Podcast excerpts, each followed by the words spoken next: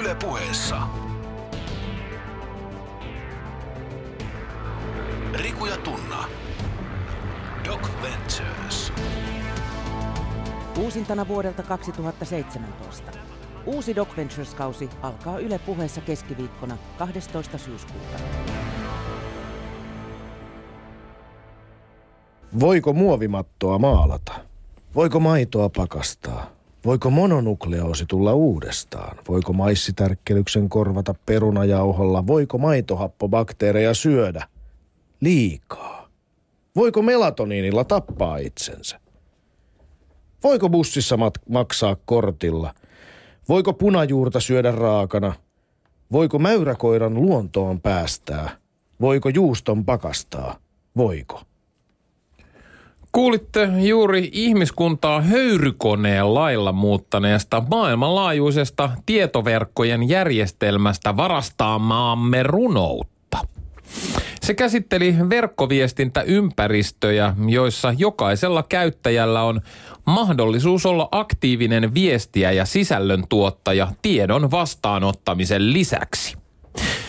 Seuraava tunnin ajan keskitymme kuitenkin tuottamaan sisältöä tällä yli sata vuotta vanhalla hämmästyttävällä keksinnöllä, jonka avulla näkymättömät sähkömagneettiset aallot siirtyvät täältä Yle Puheen studiosta teidän vastaanottimiinne. Näin on. Alkuun kuultiin siis niin sanottua Google-runoutta, jonka Suomesta taisi alun perin tunnetuksi tehdä.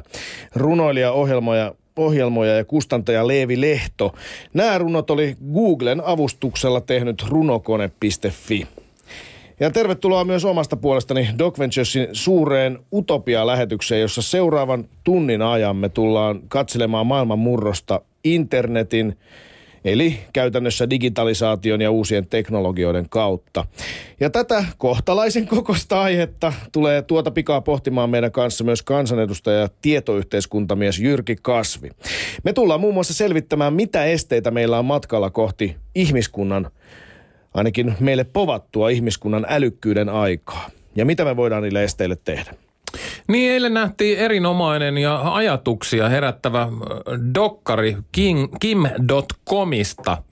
Saksalais-suomalaisesta ristiriitaisesta internetliikemiehestä ja hakkerista, joka perusti 2000-luvun puolessa välissä maailman suurimman piratismisaitin Mega Uploadin – Internetin pahaksi pojaksikin tituleerattu Kim ehti tehdä miljoonia lähinnä laittomasti ladattuja elokuvia jakavalla palvelulla ennen kuin mies vastattiin näyttävällä poliisioperaatiolla vuonna 2012 ja Mega, Mega Upload suljettiin tekijäoikeuslakien rikkomisen takia. Me äh, Doc Venturesissa haluttiin näyttää Kimin tarina sen vuoksi, että äh, Kim.com on loistava esimerkki siitä, kuinka tämän käynnissä olevan rakennemuutoksen myllertäessä osa pystyy käyttämään hyväkseen tätä uutta välitilaa ja toisaalta suurin osa meistä on pihalla kuin lumiukot. Kekseliäimmät IT-miljardöörit rikastuu ja me me myydään yksityisyytemme yhden peukalon kuvan hinnalla. Niin, siis tota, tuolla rakennemuutoksella Tunna viittasi internettiin, joka Kyllä. on, näin me uskalletaan väittää, ihmiskunnan suurin mullistus sitten teollistumisen. Näin. Ja siinä, missä ihmiskunnan kaikki tämmöiset aiemmat vallankumoukset, myös verkko mahdollistaa totta kai aikaisempaa, myös aikaisempaa tehokkaamman riiston valvonnan ja suoranaisen orjuutuksenkin. Mutta Netti samalla luo aivan uudenlaista vapautta, läpinäkyvyyttä ja vaurautta ja mahdollistaa sellaista, josta kukaan ei aiemmin pystynyt edes uneksimaan. Kuten kryptovaluutat ja kokonaan uudet talousjärjestelmät muun muassa. Niistäkin meille kertoo henkilökohtaisesti Kim.com, joka me saatiin muuten äärimmäisen harvinaislaatuisen haastattelun Skypen päähän. Käykää tsekkaamassa tämä haastattelu osoitteessa yle.fi kautta Docventures. Suomessa ei kai televisioon ole kertaakaan aikaisemmin onnistuttu häntä haastattelemaan. Kiitos Doc Venturesin kuuntelijoiden ja someyhteisön tämä onnistui. Pyydettiin teitä kaikkia pingaamaan Twitterissä kim.comia mahdollisimman paljon, jotta hän suostuisi antamaan äidinmaahansa haastattelun. Ja, ja tota, niin sitten yhtenä päivänä tuli se hieno hetki, kun kännykän näytöllä näkyy, että kim.com seuraa nyt sinua. Eli sieltä sitten lopulta onnistuttiin tekemään Skype-haastatteluja ja saatiin mielenkiintoisia kommentteja monenlaiseen myös ö, suomalaisiin asioihin. Kim.com on puoliksi suomalainen. Niin, hyvin harvinaislaatuinen haastattelu. Käykää tsekkaamassa Kimi haastattelu yle.fi kautta Docventures-saitilta. Sieltä löytyy myös pieni oppimäärä siitä, mitä hakkerilla tarkoitetaan ja ketkä on maailman tunnetuimmat hakkerit. Ja jos oot kuumottunut siitä, että tietoturvasi ei ole kunnossa, niin käy yyteröitsemässä yle.fi kautta Docventures-saitilta meidän laatimamme ohjeet parempaan internetin turvallisuuteen. Mutta siis tällä Docventuresin murrosteemaisella kaudella toistuu jatkuvasti kolme isoa iitä. Jo tänään aika monta kertaa mainittu internet, viimeksi käsittelemämme ilmastonmuutos ja interregnum. Ei siis interrectum, vaan interregnum, termi, joka tarkoittaa ajanjaksoa kahden kuninkaan välissä. Me ollaan siis vahvasti murroskauden syövereissä, jolloin jopa kuole, kuolettavat oireet vallitsee. Mutta tänään me etsitään tietä sieltä pois kohti uutta älykkyyden aikaa. Sitä tietä meille tulee valaisemaan aivan hetken kuluttua kansanedustaja ja tietoyhteiskuntamies Jyrki Kasvi. Ylepuheessa Riku ja Tunna. Doc Ventures. Tervetuloa jatkamaan Doc Venturesin suurta Utopia-lähetystä Yle Puheen taajuuksilla kansanedustaja ja tietoyhteiskuntamies Jyrki Kasvi. Moi moi. Milloin ja miten me päästään internetin ja teknologian myötä meille povattua älykkyyden aikaa? Siitä me tullaan keskustelemaan tänään. Sä oot Jyrki Kasvi kolmatta kautta vihreiden kansanedustajana ja mutta täällä tänään erityisesti siksi, että olet tunnettu tietoyhteiskunnan kehittäjä, niin puolesta puhuja kuin kriitikkokin. Olet muun muassa kirjoittanut yhdeksän alaan liittyvää kirjaa ja tullaan varmasti tänään puhumaan myös siitä, onko Suomi, onko se siellä maailman kärjessä, missä se varmasti pitäisi olla tietoyhteiskuntana. Tullaan puhumaan siitä, miten valtavat datayritykset voitaisiin suistsia vai voidaanko niitä. Ja tullaan puhumaan myös tiedustelulaista, yksityisyydestä ja verkon massavalvonnasta. Mutta ensin on pakko kysyä, kun meillä eilen oli tämä maailman tunnetuimman internet-suomalaisen, eli Kim.comin dokumentti. Mitä ajattelet Kim.comista? No täytyy olla aika erikoinen persona, että lähtee tuollaiseen taisteluun tuulimyllyjä vastaan. Eli jos jollakin maailmassa on pelimerkkejä käydä sekä poliittista että taloudellista taistelua, niin se on maailman mediayhtiöt. Sinänsähän Kim alkaa olemaan jo sen viime vuosikymmenen ilmiö. Eli sen vuosikymmenen, jolloin vielä mediateollisuus ei tajunnut mikä mahdollisuus niille internetissä on, vaan yritti pyristellä vastaan. Et sen takia mä oikeastaan, mua kiinnostaa enemmän se, mitä tapahtuu seuraavaksi, eikä se, mitä tapahtuu äskettäin. Hei hyvät ihmiset, laittakaa nyt ATK-sedälle vähän peukkua sinne, eli meikäläiselle, joka on vastuussa, vastuussa tästä Facebook-livestä, että toimiiko se vai eikö toimi. Ja ainoastaan, tota, kyllä nyt ainakin näyttää kommenttia tulevan, mutta pankaas myös peukkua, niin näen, että tota, homma toimii. No kyllä peukkua tulee ja pingviiniä tulee myös. Hieno homma, kiitos. Ja mikäli siellä työnantajan huomaamatta tai, tai, tai lainvalvonnan huomaamatta pystytte sieltä työmatkaltanne tai missä nyt sitten satutte kuuntelemaankin tai katselemaan tätä lähetystä, niin pistämään kysymyksiä, niin täällä varmasti otetaan niitä ilolla vastaan. Mutta ensin käydään ihan hetken Jyrki Kasvin taustassa. Sä oot tosiaankin pitkän linjan tietoyhteiskunta-ihminen, oot 80-luvulta asti kirjoittanut näihin liittyviä kirjoja. Muista lukeneeni sun juttuja Mikrobittilehdestä mm-hmm. pikkupoikana. Olit Commodore 64 ja Amigan asiantuntija muun muassa. Mutta milloin sä heräsit internettiin?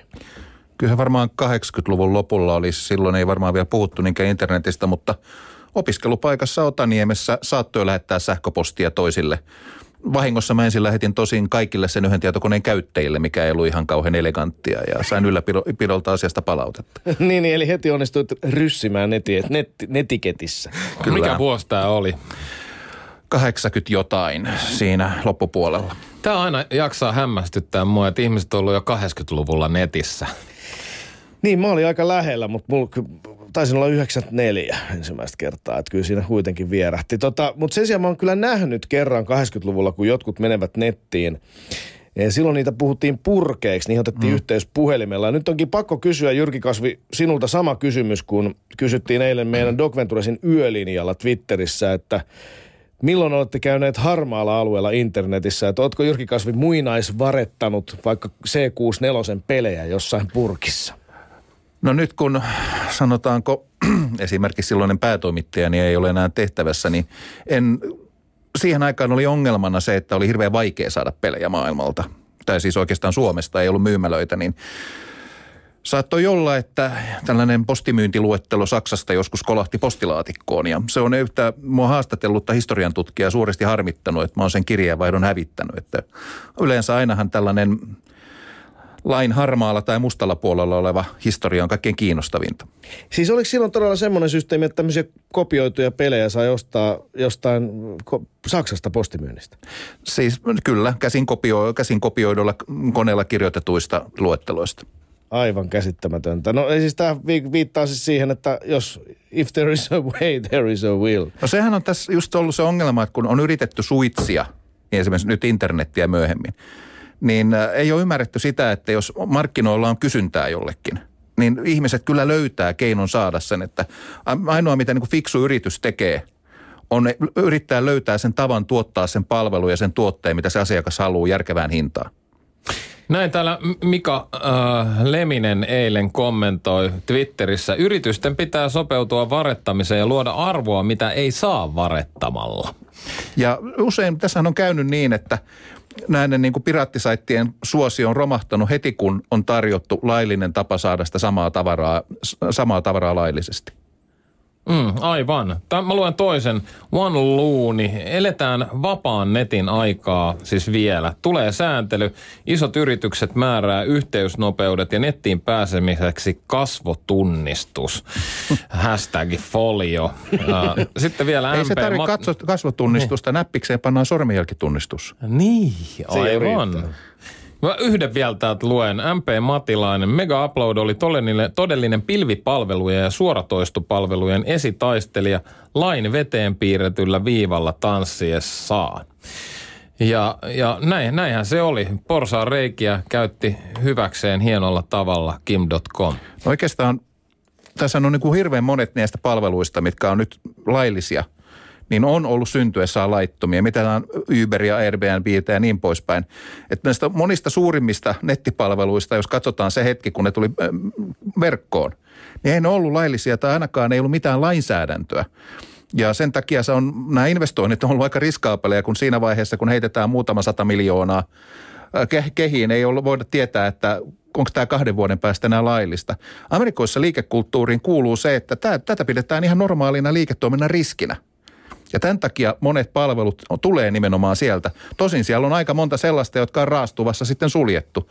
Esimerkiksi Napster, joka oli ehkä ensimmäinen laajemmin tunnettu musiikin jakelupalvelu, il, ilmanen sellainen, että jos musiikkiteollisuudella olisi ollut kristallipallo – niin nehän olisi ehdottomasti ostaneet Napsterin pois ja rakentaneet sen päälle kaupallisen palvelun. Me oltaisiin säästytty valtavan isolta sotkulta, mikä tästä sitten seurasi. Niin moni, moni kommentoi myös eilen, että nykyään kun on tämmöiset alustat kuten Netflix ja äh, Spotify, joka on paljon helpompaa mm. ja suhteellisen äh, kuitenkin iisiä ja ei hirveän kallista, niin, niin mieluummin sitten hoitavat sieltä kuin varettavat.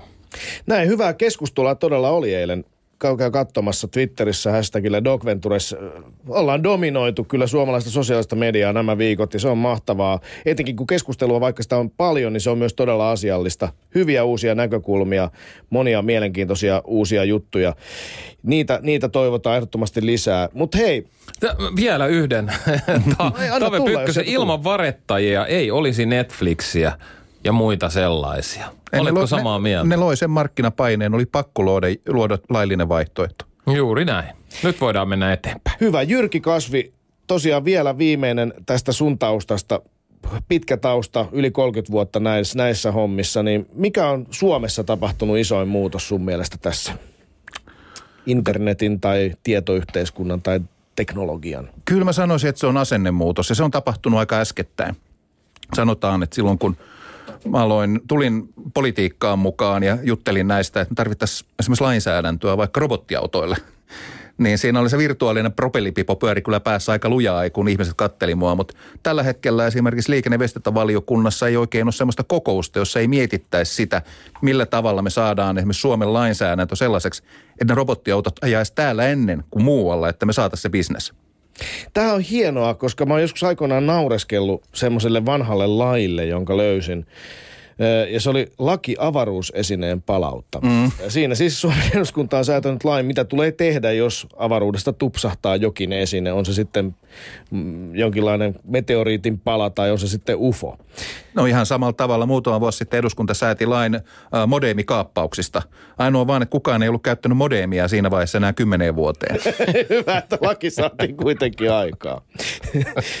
Mutta tota, me voitaisiin käydä itse asiassa kuuntelemassa tässä kohtaa tunna ö, siellä tekniikan namiskuukkeleissa, kun olet, niin yksi klippi tämä liittyy nimittäin tähän teemaan. Ja siis tässä tosiaan tunna kim.com hän kehotti tässä meidän haastattelussa, mitä hän kehotti? Niin, hän kehotti meille äh, suomalaisia satsaamaan uuteen teknologiaan ja nuoria opiskelemaan koodausta. Eirisillan vieraamme teknologia-yrittäjä Henrietta Kekäläinen on ollut mukana viemässä teknologiaoppia kouluihin – Onko meidän opittava käyttämään teknologiaa hyväkseen vai jääkö pieni ihminen muuten tämän valtavan murroksen alle? Mun mielestä se on jokaisen niin demokraattinen oikeus, että ne ymmärtää, mitä nämä kaikki laitteet ja, ja ne palvelut, mitä nuoret vaikka käyttää, että miten ne käyttää nuoria oikeastaan. Että kaikki palvelut, jotka on ilmaisia, jotenkin kuitenkin käyttää niitä nuoria, niiden dataa tai että ne ostaa jotain tai antaa niille mainoksia tai jotain muuta. Ja jos ei sitä ymmärrä ollenkaan, että miten asiat toimii, niin se voi olla aika vaikea kriittisesti jotenkin arvioida niitä. Näin siis Henrietta Kekäläinen kouluihin koodausoppia vieneen Mi Häkitin perustaja.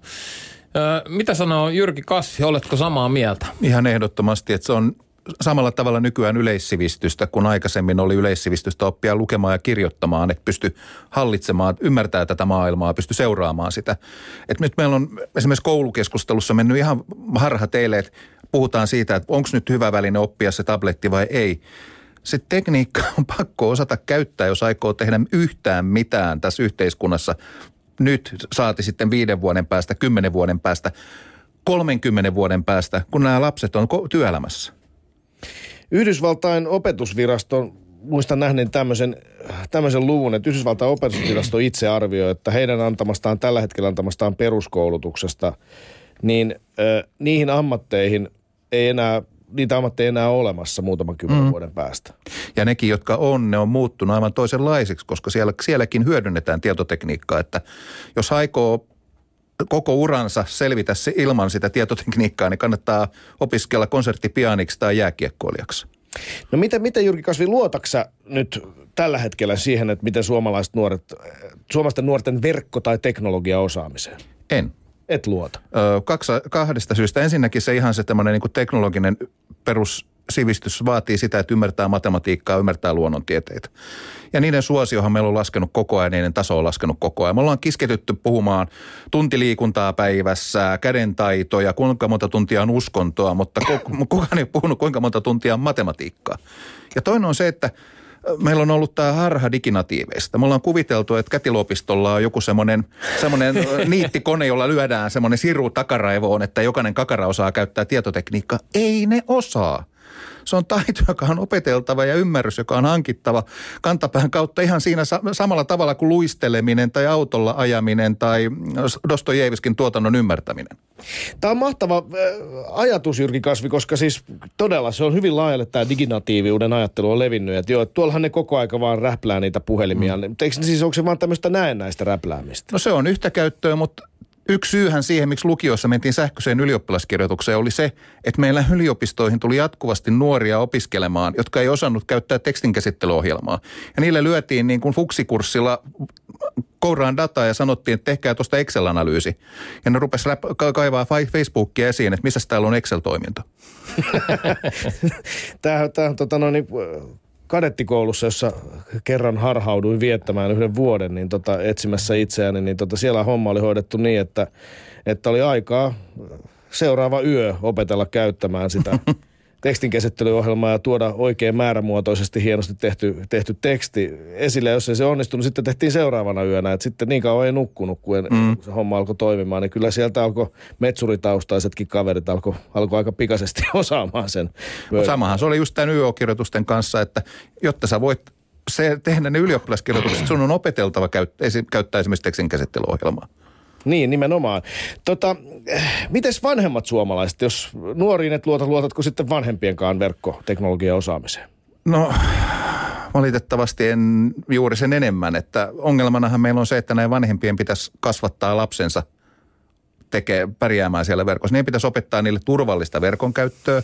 Niin pitäisi kasvattaa heille, miten suojella omaa identiteettiä verkossa. Miten äh, siivota omasta tietokoneesta sinne eksyneet haittaohjelmat kuinka moni vanhempi osaa tehdä tänne edes omassa elämässään. Ja nämä on kuitenkin ihan semmoisia vastaavia taitoja, kuten kun että katso suojatiellä vasemmalle ja oikealle. Hei, hyvät ihmiset, lähettäkää Facebook-liveen meille kommentteja ja kysymyksiä tänne studioon. Me yritetään vastata teille niihin. Kansalaisten kyberosaamisesta kantaa vastuunsa myös Docventures. Me laitettiin verkkoon yleistajuinen ja nopea opas omaan tietoturvaan. Käykää Skipin Kapin tsekkaamassa se osoitteessa yle.fi kautta Docventures. Niin, tässä juuri kansanedustaja ja pitkällinen tietoyhteiskuntamies Jyrki Kasvi kehotti, että kyllä pitäisi jokaisen vanhemman ainakin osata nämä asiat, jotta voi sitten jälkikasvulle ne opettaa, kun koulussakaan niitä ei kaikkia opi. niin nyt teille on siihen aivan loistava verovaroin kustannettu täydellinen opas Docventuresin mm. saitilla. Niin ja sitten kun käy vanhempainillas puhumassa näistä, niin ei siellä kysellä siitä, että pelaaks mun lapset liikaa tai millä tavalla niin suojaa niin, ni, ni, niitä sitten nettipedofiileilta. Yleensä multa kysytään se, että aiheuttaako nämä koulun tukiasemat terveyshaittoja. Ahaa, näinkin pitkälle mennään. Eli foliot on myös niissä tilaisuuksissa tarpeen. Tota, mutta nyt puhuttiin tästä suomalaisten osaamisesta yksilötasolla, mutta entäs meidän yhteiskunta, tämä koko joukko suomalaisia? Ö, paljon ollaan ainakin elätetty sellaista mielikuvaa, että suomalaiset nokioinemme ja systeemeinemme olemme niin kuin tietoyhteiskuntana maailman kärkeä. Ö, missä suomalainen tietoyhteiskunta menee nyt? Onko se vaikka verrattuna kymmenen vuoten takaisin? Ollaanko me kärjessä, ollaanko me koskaan siellä oltukaan? Missä me mennään, Jyrki Kasvi? No sanotaan no, Nokian kultaisten päivien jälkeen on tultu vähän ehkä alaspäin, mutta ei me kaukana siitä kansainvälistä kärjestä ole. Että kyllä muut maat sössii ihan yhtä paljon kuin mekin ja ihan yhtä paljon siellä on muutosvastarintaa. Mutta se tahtotila on se, jota me nyt eniten peräänkulutaan. Että me ollaan hyviä te- tekemään raportteja ja pitää juhlapuheita, mutta sitten kun pitäisi oikeasti päättää, että nyt tehdään näin – niin sitten alkaa se nillitys, että ei tämä nyt onnistu ja me tarvitaan nyt siirtymäaikaa ja ainakin me tarvitaan lisäbudjetti tänne näin tietojärjestelmien päivittämiseen. Että me tarvitaan vähän samanlaista asennetta kuin Tanskassa jossa vaan ilmoitettiin, että 2013 paperiasiointi yritysten kanssa loppuu ja 12, 2000, 2014 paperiasiointi kansalaisten kanssa loppuu. Ja se loppuu. Ihan totta. Kyllä, että siellä on 10 prosentille annettu eri vapaus esimerkiksi terveyssyistä, mutta ongelmana on se, että niitä on niin vähän – että enää ei viranomaispostia edes sen vertaa, että sitten kannattaisi kantaa kuin kerran viikossa. Niin, eli sitten se hidastuu tätä myötä. Hidastuu tätä myötä ja kun sitten se 90 prosenttia ei enää lue lehtiä verkossa, ei saa laskuja verkossa, ei saa kelakirjeitä eikä veropäätöksiä verkossa, niin sitä 10 prosenttia varten ei kannata ylläpitää postia aivan käsittämättömän nopea kehitys. Kyllä. En edes tiennyt, että tässä toisessa Pohjoismaassa ollaan jo näin pitkä. No Suomessahan nyt tämä uusi postilaki sallii sen, että postia jaetaan kolmena päivänä viikossa. Että kyllä peräs tullaan. Mutta siis nyt on toki pakko kysyä tästä heti, että no entäs ne ikäihmiset, entäs ne, joilla ei se verkko toimi kunnolla. Tämä on kuitenkin iso maa ja täällä on nämä klassiset, mä tykkään tavallaan Suomessa mm. siitä, että me aina mietitään, että miten ne heikoimpien käy. Tai ainakin usein nämä nousee esille. Eli miten nyt heikoimpien käy, miten se 10 prossaa, onko siellä kaikki ikäihmiset Tanskassa selvinnyt tästä? Tanska on, on tiiviimmin asuttu maa, että, mutta esimerkiksi Jyllannissa on harvaan asuttuja seutuja, se on ihan totta ja se on iso haaste sekä Tanskassa että Suomessa. Mutta kyllä mä oon joskus, kun mä oon hermostunut siihen, kun tämä tuntuu aina pysäyttävän kaiken, että meidän pitäisi ilmeisesti kaikki yli 40-vuotiaat naiset pakko siirtää pois pihtiputaalta. Että ei voitaisiin enää puhua siitä pihtiputaan mummosta aina kun yrittää tehdä jotain uudella tavalla. Täällä Teemu Karjalainen kommentoi minuutti sitten, miten vanhemmat kykenevät opettamaan, kun tietoteknologia on sen verran uusi taitoalue, mihin kenelläkään ei loppujen lopuksi ole ollut koulutusta. Tämä aihe kuuluu perusopituksen piiriin kokonaisenaan. Pitäisi sisällyttää OPSiin pitäisi sisällyttää opsiin. Se tarkoittaa sitten sitä, että opettajat tietäisi. Ja tässähän muutama vuosi tehtiin se, sitten tehtiin semmoinen virhe, että lopetettiin opettajien täydennyskoulutuksen rahoittaminen, jos on kyse tietotekniikan perustaidoista. Eli kuviteltiin, että kaikki opettajat tietää perusasiat. No mä olin tuossa Jytkyävakossa neljä vuotta tietoyhteiskunnan kehittämiskeskuksessa ja me koulutettiin muun muassa opettajia. Ja monta kertaa huomattiin, että siellä jatkokurssilla piti aloittaa siitä, että miten niin kuin tietokone käynnistetään. Ihan oikeasti. Kyllä. Vähän samanlainen ATK-ajokortti, kun monta kertaa Riku on toivonut, että mun tulisi suorittaa. Mutta tässä on, tämä on hyvä esimerkki siitä, että sitä itsekin huomaa tavallaan, olen reilu nelikymppinen ja mä oon ollut alaasteikäisenä ATK-kerhossa nörttinä ja mä oon valinnaisena aineena lukenut mm-hmm. yläkoulussa ATK, ja sitten mä oon jopa pyörähtänyt joskin täysin niin kuin tuottamattomasti, mutta kuitenkin yliopiston tietokäsittelytieteen laitoksella. Silti mäkään en ole ihan täysin messissä näissä asioissa, puhumattakaan varmaan kenestäkään mun ikätoverista, jolla on vielä vähemmän kokemusta. Mä, mä, mä en usko, että kukaan on täysin messissä. Tällä hetkellä menee, menee asiat niin lujaa eteenpäin, mutta kyllähän me seurataan, me tiedetään ihan hyvin, mitä tapahtuu kaunissa ja rohkeissa tällä hetkellä. Me seurataan asioita ja kyllä tämä on yksi niitä asioita mun mielestä, jota ihmisten kuuluisi seurata, niin kuin vähän uusia liikennesääntöjä tai jo, Hondan uusia malleja. Niin, pitäisikö meidänkin opetella koodaamaan, Riku? Vai osaat sä koodata? Mä osaan vaan basic, vanhan kunnon basicilla vedellä, että 10 print Riku is best, 20 goto 10 ja sitten se ruutu täyttyy Riku is best teksti. Ja, mutta tämä on se pointti, että sä ymmärrät, mitä on algoritminen ajattelu. Ja se on no esimerkiksi yleissivistys tästä maailmassa, että jos me halutaan esimerkiksi ymmärtää, miten maailman valuuttamarkkinat toimii, maailman arvopaperimarkkinat toimii, joita käytännössä pyörittää tekoälyt tällä hetkellä, niin meidän on ymmärrettävä, mitä on algoritminen ajattelu koska sen jälkeen me pystytään keskustelemaan siitä, että mikä se algoritmi on ja millä parametreilla se toimii ja millä parametreilla sen pitäisi toimia. Nyt mä lähetän rakkaita terveisiä Paavo Ahosen vetämään, vetämälle kurssille, jossa olen vuonna 1986 opetellut vuokaavion toimintaperiaatetta Regulus-nimisen kirjan avulla. Tämä on jäänyt mieleen, mutta tota, niin, sä oot puhunut myös, tota, okei, okay, me, me siis ollaan taannuttu, öö, me ollaan Tanskan takana. Ei me taannuttu ole, me ollaan vain edetty vähän hitaammin. Toiset on kirinyt kovemmin parempaa. Okei. Okay. No miten jos meistä tulisi nyt niitä niinku late achievereita vielä vähän niin kuin petrattaisi, niin, niin tota, mitä, mitä meidän, ketkä meidän pitäisi ohittaa? Tanskasta pitäisi mennä ohi? Tanska, Viro, Viro Etelä-Korea. Etelä-Korea. Mä oon paljon seurannut Etelä-Korean kehitystä ja meillä on yksi asia, mikä me ollaan tehty tismalleen samalla tavalla kuin siellä. Eli he on tehneet tismalleen samat raportit ja selvitykset ja strategiat, mitä me ollaan tehty. Meillähän on niitä niin kuin metritolkulla.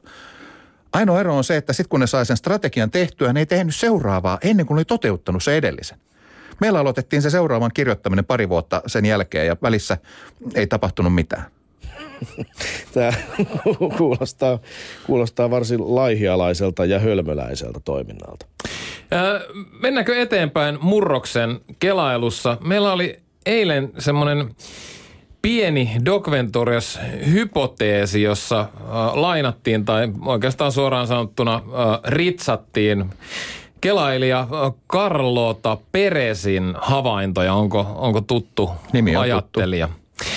Ja se kuuluu näin. Jokainen teknologinen murros höyrykoneesta sähköön ja internettiin noudattaa samaa kaavaa. On kaksi vaihetta, kehitysvaihe ja täytäntöönpanovaihe. Ensimmäisessä vaiheessa pääoma etsii keinoja käyttää uutta teknologiaa. Silloin on yleensä turbulentti aika. Toiset kärsivät murroksesta ja toiset tekevät härskejäkin voittoja, kuten nyt. Mutta pian seuraa inhimillisempi vaihe. Tässä kypsässä täytäntöönpanovaiheessa uutta teknologiaa osataan käyttää laajemmin ja se alkaa hyödyttää yhä useampia ihmisiä yhteiskunnassa. Me Doc Venturesissa uskotaan, että me ollaan vielä kehitysvaiheessa, mutta ehkä jo siirtymässä uuteen ja parempaan aikaan. Mitä ajatteli eilisillan vieraamme Piraattipuolueen varapuheenjohtaja ja teknologiayrittäjä Petrus Pennanen Peresin murroskaaviosta?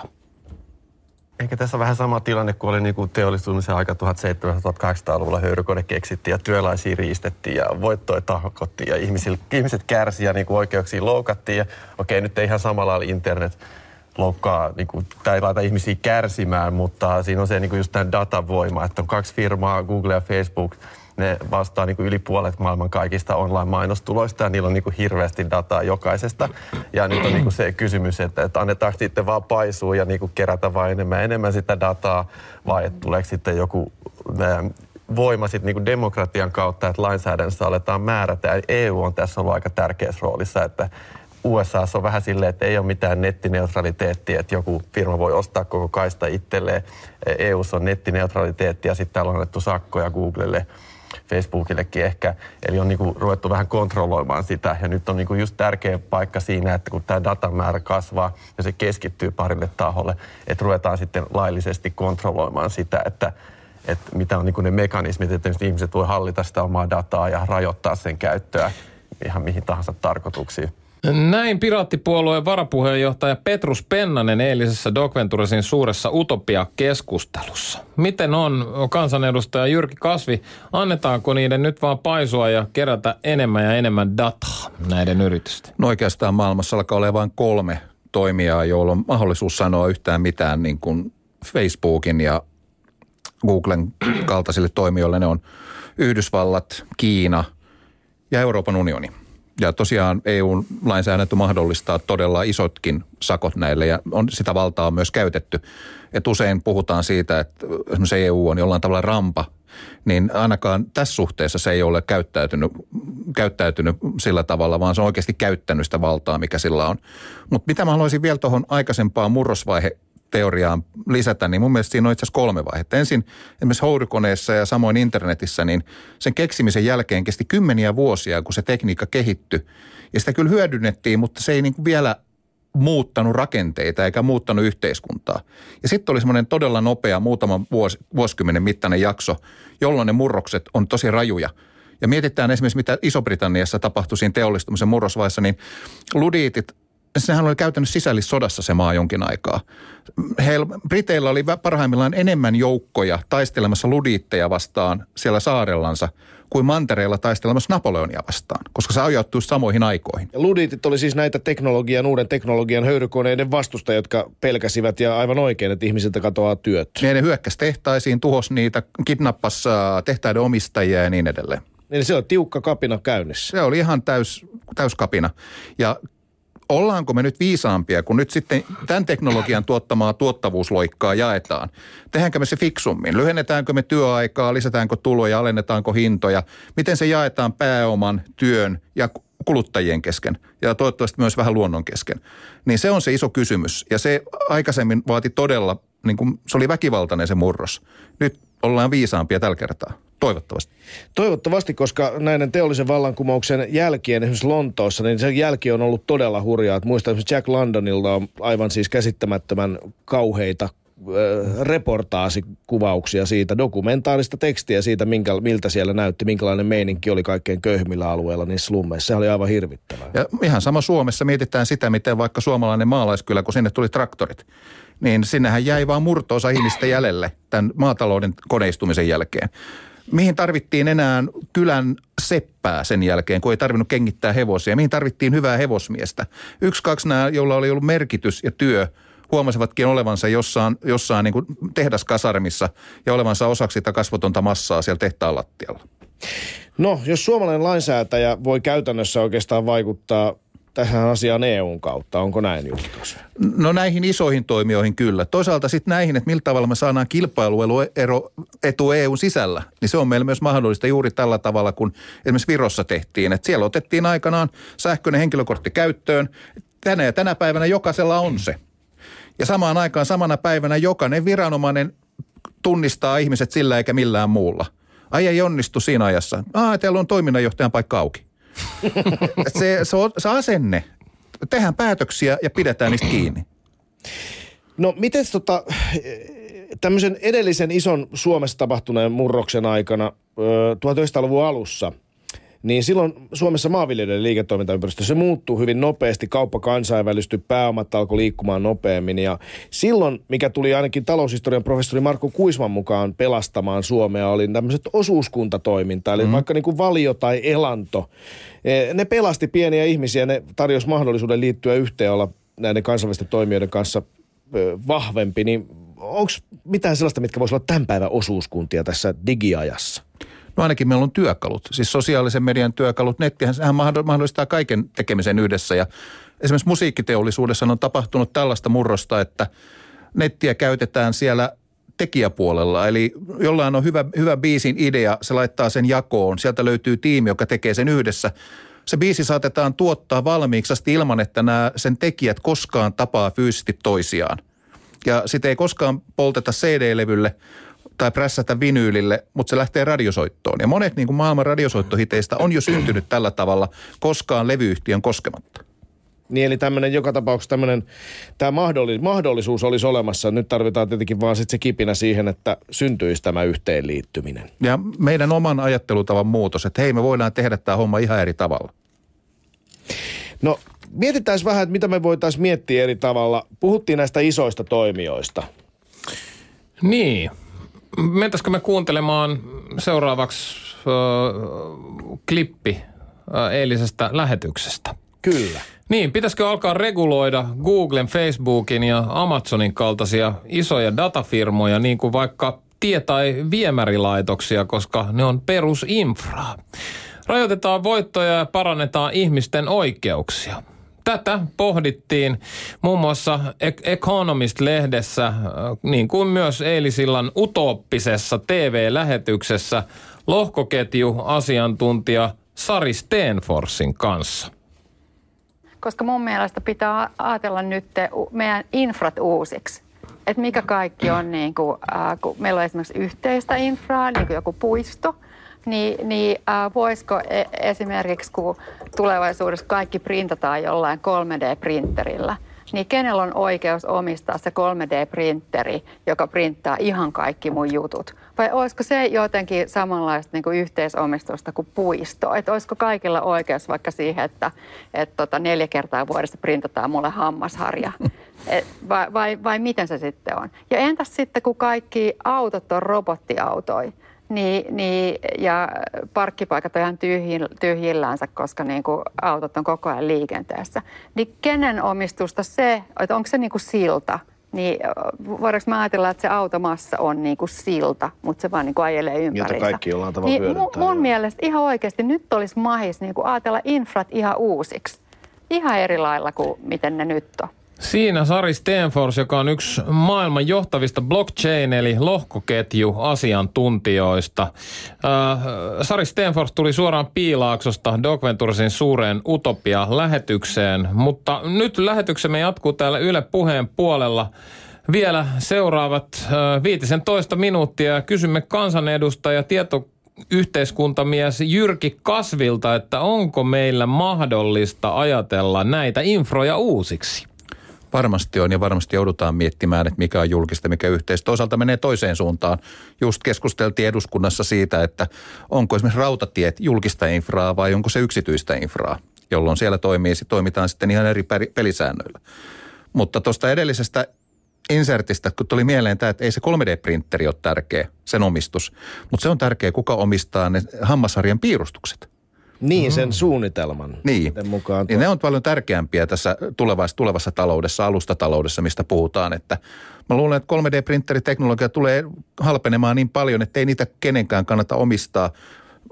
Ne tulee niin kuin sen saman robottilähetin tuomana, joka tuo meille sitten tota sapuskat ovelle. Niin sieltä tulee sitten, mitä me ollaan tänä päivänä esimerkiksi, että aha, sä et ole kahteen viikkoon nyt vaihtanut hammasharjaa, että täältä tulee uusi sä oot tilannut, sä oot hammasharjapalvelun asiakas ja maksat siitä, että sulla on aina hyvä toimiva hammasharja kaapissa. Jos me haluttaisiin ajatella näitä infroja uusiksi, niin meidän pitäisi todella, sä peräänkuulit tuossa aikaisemmin Jyrki Kasvio, että pitäisi muuttaa tämä ajattelutapa kokonaan. Okei, sä sanoit, että siellä eduskunnassa nyt jouduttiin miettimään, että onko rautatiet julkista infraa, mutta mä nyt kysyn ihan suoraan kansalta, että riittääkö siellä Suomen eduskunnassa nyt tällaiseen osaaminen, vai jauhetaanko siellä vaan loputtomia aina maahanmuuttajista ja homoliitoista ja viinasta ja muista tämmöisistä siis todella tärkeistä asioista? Tai kikystä. Niin. Kuusi minuuttia, sillä Suomi nousuu. Eli ymmärrän tästä vastauksesta, että ei riitä. No siis ongelma on se, että joku, alku, joku kaljan prosentti on hirveän konkreettinen ja helppo ja se nostattaa tunteita. Siitä on mukava puhua. Mutta sitten jos me ruvetaan puhua tällaista hyvin kompleksisesta höttöisestä asiasta, josta on vaikea saada otetta. Ei siitä saa hyvää iskulausetta, ei siitä saa hyvää vaalimainosta. Ja se pätee myös toiseen suuntaan, ei vaan siihen näihin kansanedustajiin, vaan äänestäjiin. Että et vaatikaa enemmän epävarmuutta edustajiltanne. Että älkää vaatiko selkeitä vastauksia, vaan vaatikaa sitä, että kansanedustaja sanoo, en tiedä. Tämä on asia, johon pitää perehtyä. Tämä on niin monimutkainen, että tähän ei ole yhtä selkeää vastausta. Koska nämä on niitä oikeita vastauksia. Jälleen kerran mä joudun muistelemaan kadettikoulu, jossa oli vain yksi oikea vastaus. Ja se on väärä. Ei vaan se oli se, että en tiedä, mutta otan selvää, mm. jos en tiennyt. Ja tota noin, niin äh, sitten otettiin selvää. Tämä olisi hienoa, jos tällaisia asioita voitaisiin enemmän politiikasta vaatia ja sallia todella se, että siellä ei tulekaan aina niitä itsevarmoja vastauksia jokaiseen asiaan. Niin, viimeaikaisten tapahtumien valossa myös Suomessa ollaan uudistamassa tiedustelulakeja. Kuunnellaan, mitä Doc Venturesin eilinen asiantuntijavieras Pirattipuolueen varapuheenjohtaja Petrus Pennanen puhuu la- lakiesitykseen kuuluvasta massavalvonnasta. Yleensä tässä on nyt se perusongelma, että ei oikein näyttöä siitä, että tämmöinen massavalvonta, verkkotiedustelu auttaisi ehkäiseen näitä hyökkäyksiä. Että mitä on viime aikoina ollut Euroopassa näitä hyökkäyksiä, niin kaikissa on niin kuin saatu jo vihje. Turun hyökkäystä oli saatu useampikin vihje ja samoin Ranskassa ja niin poispäin. Että niin kuin kaikki nämä keisit on ollut semmoisia, että jos olisi ollut ihan perinteistä poliisityötä, että olisi poliisit seurannut niitä ihmisiä vihjeiden perusteella, niin olisi pystytty estää. Että siitä ei ole näyttöä, että niin kuin tämmöinen tiedustelu oikeasti estää niitä terroriskuja. Mutta siinä on nyt hirveä poliittinen paine ja sanotaan, että hei, Ruotsissakin tehdään, joka puolella tehdään, meidänkin pitää tehdä. Mm. Niin jos siihen niin kuin mennään, niin sitten olisi tosi tärkeää, ettei sitten tule semmoinen systeemi, mikä esimerkiksi NSA ja muilla, että voi niin kuin kirjoittaa jos on riittävä korkea tiedusteluupseeri, kirjoittaa jonkun sähköpostiosoitteen, IP-osoitteen ja saa sieltä sitten kaikki tiedot, mitä on liikenne, mitä on kulkenut. Ja kaikki viestiliikenne. Mm. Niin. Mutta miten, mitä käytännössä tämä sitten Suomessa voitaisiin ratkaista? No esimerkiksi, käytännön ratkaisu. No esimerkiksi mulla on tämmöinen ehdotus, että, että kryptataan se kaikki, jos sitä mm. tietoa tallennetaan, se on kaikki kryptattu niin, että se salaus avain on ainoastaan niin kuin oikeuden toisen viranomaisen eli oikeusistuimen hallussa. Ja sitten, sitten jos saadaan se lupa sitten seurata tätä kyseisen ihmisen liikennettä, niin sitten tota, se luovuttaa se oikeus vasta silloin sen avaimen. Niin, näin ehdotti Piraattipuolueen Petrus Pennanen. Mitä sanoo kansanedustaja Jyrki Kasvi tähän? Tämä on yksi niitä, just niitä monimutkaisia kysymyksiä, johon ei ole yhtä helppoa vastausta. Jonkinlainen tiedustelulaki me tarvitaan. Ja siinä täytyy aina muistaa siinä, että me ei puhuta silloin vain verkkotiedustelusta, vaan me puhutaan henkilötiedustelusta, me puhutaan tietojärjestelmätiedustelusta, me puhutaan siviilitiedustelusta, me puhutaan sotilastiedustelusta. Ja tämä ei ole edes yksi kenttä, vaan se on piirsin siitä ku, Rubikin kuution tässä yhtenä päivänä yhtä esitystä varten. Eli kaikki nämä liittyy kaikkeen. Eli jos ja kun jossain muodossa tämä tiedustelulaki tulee menee läpi, niin meillä voi hyvinkin, että suomalainen James Bond palautetaan naapurimaasta ei-toivottuna henkilönä tai suomalainen vakoiluohjelma löytyy naapurimaan ulkoministeriön tietojärjestelmistä. Pulmana tässä on tosiaan se, että meitä vakoillaan koko ajan. Meitä tiedustellaan koko ajan, mutta ne ei ole tällä hetkellä suomalaisia tiedustelijat. Eli edes meidän niin vastatiedustelulla ei ole työkaluja siihen. Mutta miten sitten tämä valvonta käytännössä toteutetaan ja missä ne rajat menee, niin se on sitä hienosäätöä, mitä tällä hetkellä tehdään. Ja onneksi meillä on Jari Aarnio, koska enää ei kukaan huuda mullekaan välihuudos, niin kuin Tyssä aikanaan huusi, että eikö Jyrki Kasvi luota suomalaiseen poliisiin. koska ymmärretään se, että viranomaisetkin, turvallisuusviranomaiset on ihmisiä, ne tarvitsee myös valvontamekanismin. Että heidän toimintaansa seuraa joku, joka on heistä riippumaton. Heidän toimin, toimistaan päättää joku, joka on riippumaton. Eli juuri tämä, että jos tuomioistuin tai muu vastaava antaa sen luvan perustellusti. Ja sitä systeemiä kanssa pitää sitten koeponnistaa, ettei käy niin kuin Yhdysvalloissa, että se tuomioistuin ei koskaan antanut kielteistä päätöstä. Se hyväksyi kaikki. Näin, tämähän on ihan siis tyypillistä myös Suomessa ja tästä tullaan hyvät Doc Ventures seuraajat puhumaan ensi viikolla lisää, kun meillä on aiheena oikeusvaltio ja me saamme vieraaksemme silloin television puolelle kokeneet rikos- ja oikeustoimittajat Susanna Rainbowtin ja Mikko Niskasaaren sekä dokumentaristi Pekka Lehdon, jotka ovat kaikki nimenomaan perehtyneet tähän jossain määrin myös tähän Jari Arnion tapaukseen ja poliisirikollisuuteen. Ja muistan kyllä hyvin asianajapiireistä kuulleeni jo aikoja sitten, että kyllähän nämä on mennyt nämä televalvontaluvat Suomessa aivan kumileimasimana läpi. Ja mm. tässä Arnion keisissä oli monta tapausta, jossa niitä on käytetty, poliisi on käyttänyt todella härskisti väärin tätä järjestelmää. Joo, ja käyttänyt nimenomaan sitten äh, tekojen peittelemiseen eikä suinkaan selvittelemiseen. Että tämä on ollut tosi mielenkiintoinen tapaus seurata ja odotan mielenkiinnolla, mitä sieltä vielä nouseekaan. No niin, eli tämä on siis todella monimutkainen keissi tämä tiedustelulaki, mutta myös hyvin tärkeä asia Kyllä. nyt puhua ja puida. Meillä on vielä jonkin verran aikaa ennen kuin tämä lähetys päättyy kello 16 ja nyt mä ehdotan, että keskitymme hetkeksi aikaa tähän tiedustelulakiin. Tässä oli hyvä intro. Jyrki Kasvi siitä, että tämä ei ole simppeli asia. Puhutaan sotilastiedustelusta, puhutaan siviilitiedustelusta, on erilaisia tiedusteluvälineitä, tiedusteltavia kohteita. Tämä ei ole pelkästään tätä massavalvontaa. Mutta nyt jos puhutaan siitä kaikkein eniten huomiota sanasta tästä massavalvonnasta, siitä mm-hmm. minkä mallin olemme Amerikassa kaikki nähneet toiminnassa jo pidemmän aikaa.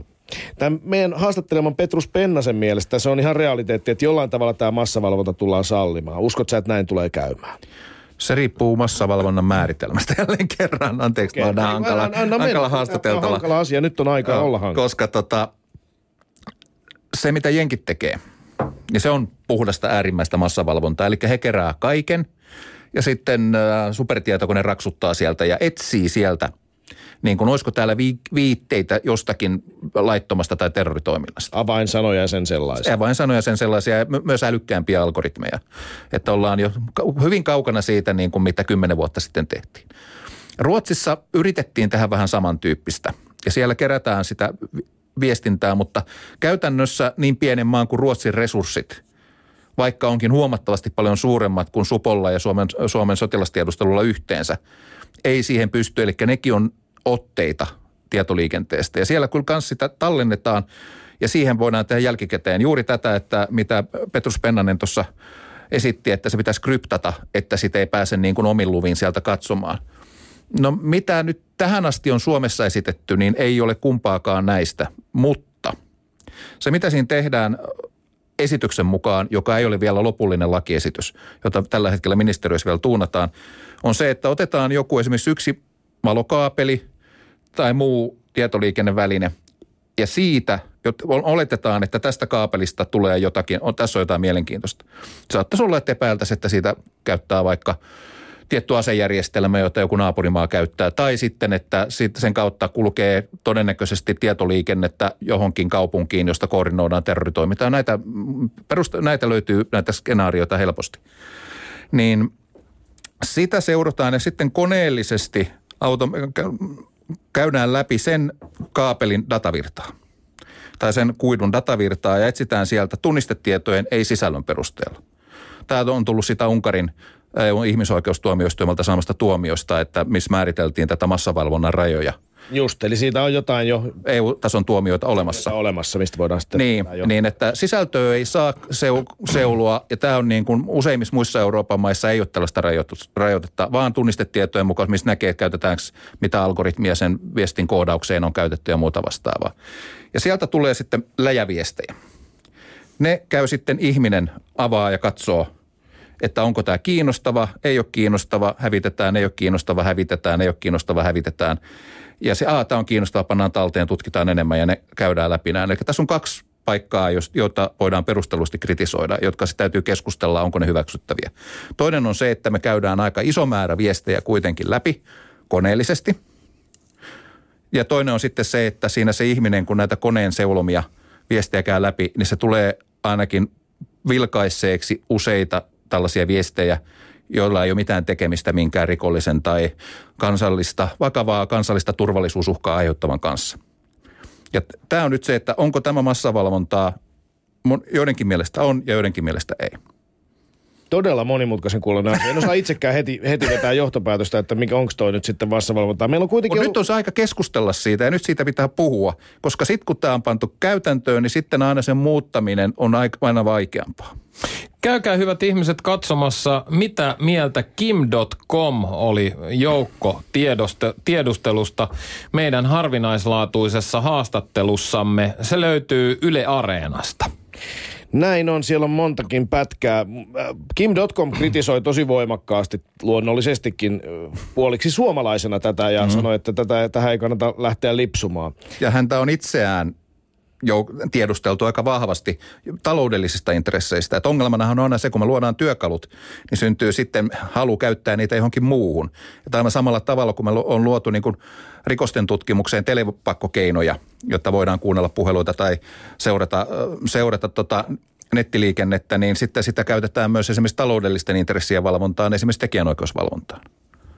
Niin näin taidettu tehdä myös tässä tuoreissa ihmisille lähetetyissä erilaisissa uhkaus- ja sakkomaksukirjeissä, jotka liittyy tämmöiseen... Sakko on viranomaistoimintaa. Niin, tai no joo. Ei Sitä se ei saa kutsua sopimus, siksi. Sopimus, raha. No joka tapauksessa näitä kriitikkoja on esimerkiksi perustuslaki ja kansainvälisen oikeuteen ja ihmisoikeuksien erikoistunut professori Martin Scheinin on kritisoinut tätä hallituksen valmistelua mm. tosi tiukasti. Ja se kirjoitti avoimeen kirjeen 72 kansanedustajalle, muun muassa sulle Jyrki mm. Kasvi, ja ehdotti tämmöisiä erilaisia vaihtoehtoja, että joko tämä niinku lakipaketti lykättäisiin tai sitä muutettaisiin silleen, että se ei olisi enää niin pahasti perusoikeuksien vastainen tai perustuslain vastainen, tai sitten, että säädettäisiin poikkeuksellisesti määräaikaisena. Minkälainen reaktio sulle tuli Jyrki Kasvi tähän kirjeeseen? No kaikki ne on teoriassa mahdollisia vaihtoehtoja, mutta esimerkiksi tämmöistä määräaikaista tällaista lakia, niin se olisi hyvin, hyvin vielä poikkeuksellisempaa kuin se, että muutettaisiin perustuslakia tätä varten. Että se niitä ei vaan, sitä ei pidetä niin kuin hyvänä lainsäädäntökäytäntönä.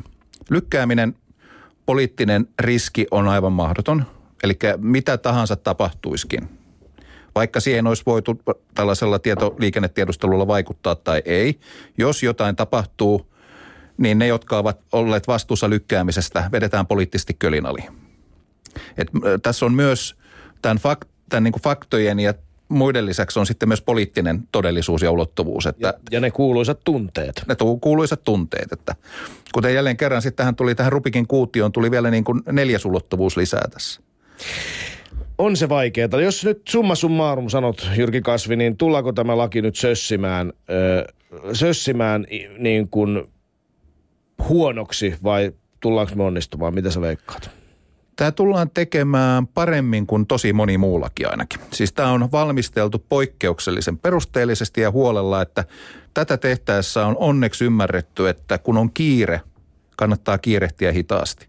Et meillä on viime aikoina on ollut moni, moni asia on kaatunut eduskunnassa sen takia, että ne on valmisteltu liian kiireellä. Et tässä on, tässä on niin kuin sillä tavalla hyvin ammattitaitosta – valmistelua ollut ja on yritetty kuunnella myös eduskuntapuolueita. On kuunneltu myös niitä tyhmiä kysymyksiä, joita me ollaan siinä parlamentaarisessa seurantaryhmässä esitetty kokous kokouksen jälkeen ja Mä en, tiedä, mä en tiedä, että kuinka paljon on raudan hinta maailmanmarkkinoilla noussut, kun meille on väännetty rautalankaa. No mutta se on hyvä. Se kuulostaa siltä, että jotain asioita tehdään siinä talossa kunnolla. Se, se, on, se on toki hyvä asia. Meillä on vielä muutama minuutti aikaa jäljellä. Mä haluaisin ehkä tässä vielä ennen viimeistä kysymystä kysyä, että kun me puhuttiin tästä näistä kaikista mahdollisuuksista, millä tavalla meitä voidaan valvoa, miten meidän voidaan, kaikki meidän viestit ehkä tallennetaan jo nyt. Kaikki... Todennäköisesti NSAlla on aika iso osa meidän viesteistä kyllä. Niin. Miten tämä vaikuttaa Jyrki sinun omaan tietokoneen tai puhelimen käyttöön? Laitatko laastarin nettikameran eteen, onko sulla jotkut suojaukset käytössä? Mulla on nettikameran eessä semmoinen luukku. Ja tota, mutta se e, suurimmalta osin en välitä niin paljon. Mutta sitten kun on todella aidosti luottamuksellista asiaa, niin sitten jätetään kännykät virrattomana autoon ja mennään vaikka joku kesämökille – missä vähemmän todennäköisesti on mikrofonia. Et jos oikeasti on luottamuksellista asiaa, niin sitten se hoidetaan näin. Eikö toi aika huolestuttavaa? Sanotaan viisi vuotta sitten mä en... Viisi vuotta Joku sitten... sanoi, että se, sein, seinilläkin on korvat, niin olisi, olisi ollut, että, että, että nyt niin kuin, pitäisikö lähteä tästä tonne Auroraan vai? Ja nykyään se on ihan normaalia. Että onhan tämä nyt aika käsittämätöntä, että me eletään me ollaan herätty. Viisi vuotta sitten kännykät oli jo niin kehittyneitä, että tämä oli täysin mahdollista. Mutta me ei vaan tiedetty sitä. Nyt, mm. nyt mä, tällä hetkellä mä just selaan Facebookia ja katson, mitä mainoksia mulle tulee tästä keskustelusta. Vielä en ole löytänyt mitään, mutta onhan se ihan käsittämätöntä, että kun kävelee esimerkiksi jonkun kaupan ohi, jää siihen muutamaksi minuutiksi katselemaan ja sen jälkeen menee kännykkään, niin jopa se on sellaisia tuotteita siellä. No siinä on kyllä vähän sitä keltainen autoilmiötä kanssa, että me kanssa huijataan itse itseämme. Me etsit, löydetään muotoja ympäristöstä, niin kuin pilvistä vaikka, mm. mitä ei siellä olekaan. Mutta se on ihan totta, että esimerkiksi hakuhistoria näkyy meidän mainoksissa. Ja sitten me ollaan saatettu hakea asioita ja sitten me pysähdytään seuraavana päivänä, me ei muisteta sitä hakua. Mm. Mutta sitten me nähdään kaupan ikkunasta, että on just semmoisia juttuja, mitkä mua kiinnostaa. Ja sitten sä katsoit kännykkää, mitä ihmettä, tämähän on ihan samaa tavaraa. Ja sä et muista sitä edellisenä päivänä tekemään hakua. Me haluaisimme jatkaa tätä ikuisesti, mutta nyt meidän on lopetettava, sillä aika loppuu. Puheessa. Riku ja Tunna. Doc Ventures. Uusintana vuodelta 2017. Uusi Doc Ventures-kausi alkaa Yle puheessa keskiviikkona 12. syyskuuta.